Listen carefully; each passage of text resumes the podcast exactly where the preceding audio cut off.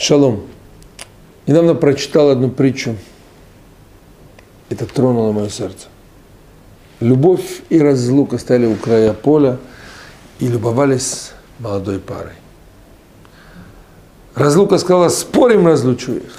Любовь говорит, давай, только дай мне возможность первой войти как бы в этот момент.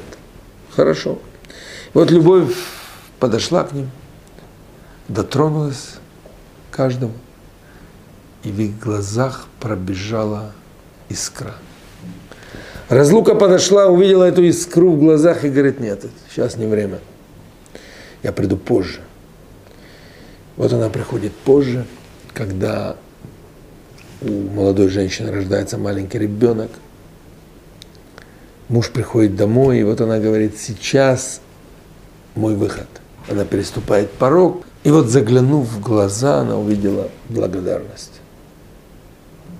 Она была разочарована, но говорит, еще не пришло время. И вот она приходит позже, когда дома уже несколько маленьких детей. Они создают такой шум. Муж устал и приходит с работы. И жена, которой валится все из рук, разлука говорит, о, вот сейчас мой выход. Но заглянув к ним в глаза, она увидела уважение, понимание и пошла во своясь. Не пришло еще время.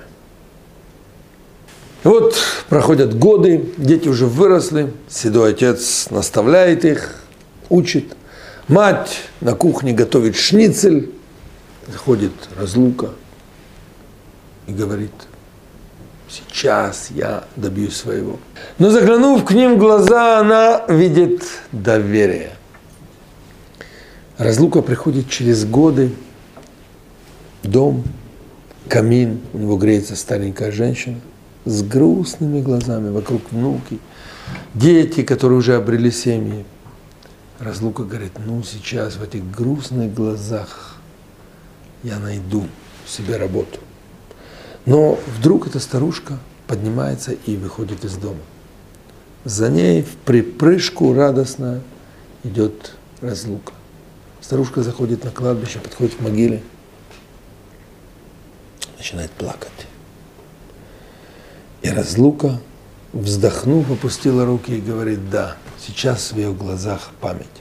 Дамы и господа, это грустная такая притча, очень жизненная, она говорит нам про совершенство, к которому надо стремиться в семье.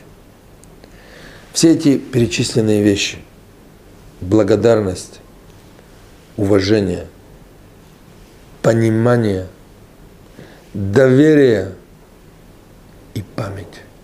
Эти вещи очень важные в нашей жизни. Это все может быть называется любовь. Шалом, шалом.